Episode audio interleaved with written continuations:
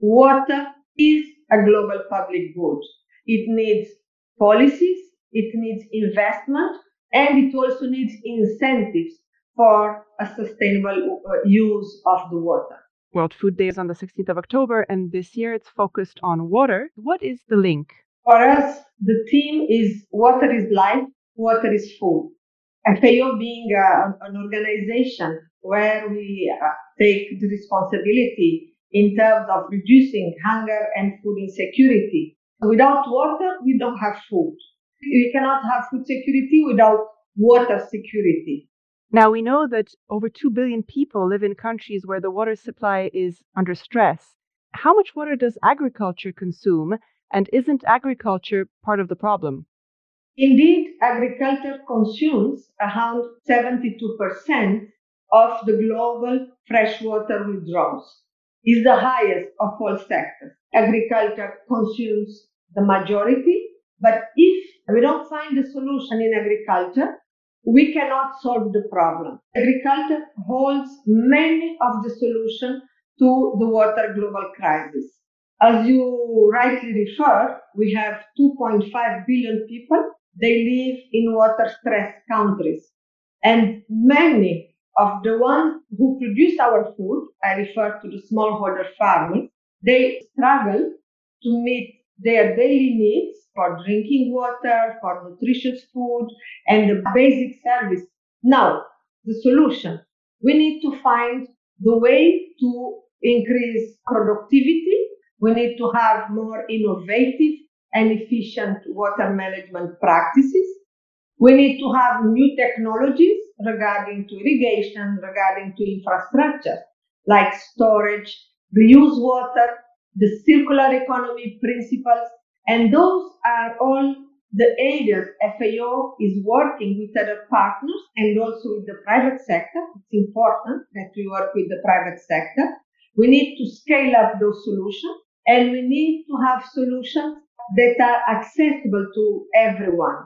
So you said accessible innovations. Could you share an example or two of how FAO is helping climate vulnerable countries grow food despite water scarcity? We have an example that I can share with you that we call WAPOR.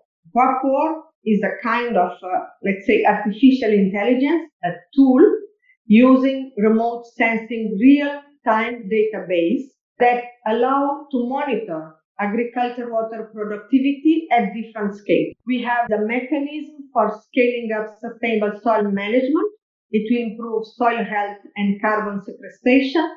If your soil is healthy, you can absorb more water and we can reduce the emission of greenhouse gas and also the use of uh, mobile solar pumping for drip irrigation systems. Is a technique that can bring multiple benefits. We can reduce the use of energy it can be operated at the community level and we can reduce the risk in the dependence of uh, water and also on energy.